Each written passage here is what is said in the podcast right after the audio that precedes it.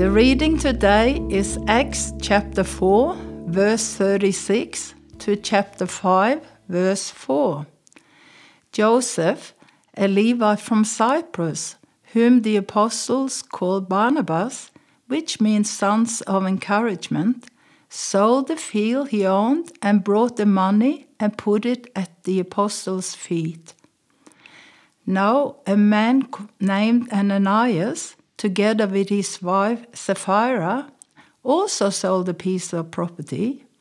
With his wife's full knowledge, he kept back part of the money for himself, but brought the rest and put it at the apostles' feet.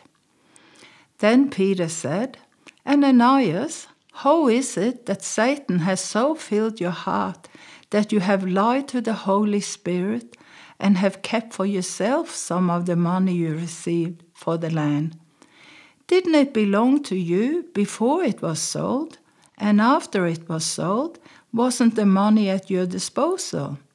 What made you think of doing such a thing? You have not lied just to human beings, but to God. Having heard about the generosity of this early Christian community, we now get a glimpse of when things go haywire.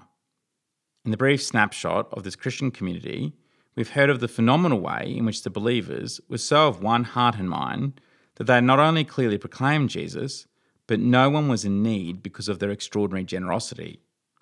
There was a deep commitment to God that was practically demonstrated. When it comes to the sharing of possessions or proceeds from selling property, two examples are contrasted. Barnabas, who gives all his proceeds, and Ananias, with his wife Sapphira, who holds something back.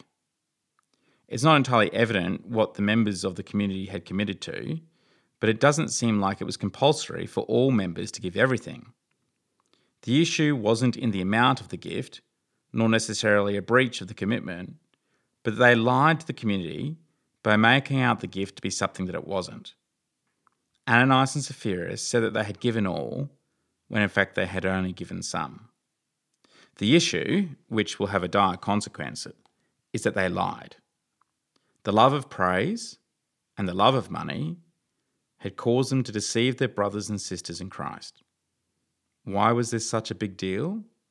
Other than the sin of lying, of course. Because, as Peter claims, to lie to the brothers and sisters in Christ also meant that they were lying to God. Lying to their fellow believers not only had the potential to undermine the fabric of the community, but was of great offence to God, for all sin is ultimately against Him.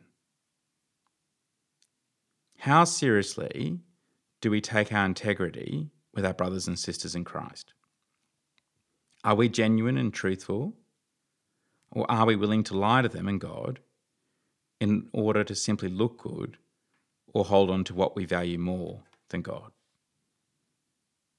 Heavenly Father, we are so sorry for not only the way in which our sin offends you, but also for the way in which it damages Christian community.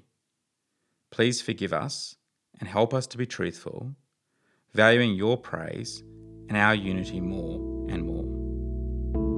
Amen. If you have any questions or would like to find out more about our church, visit stbarts.com.au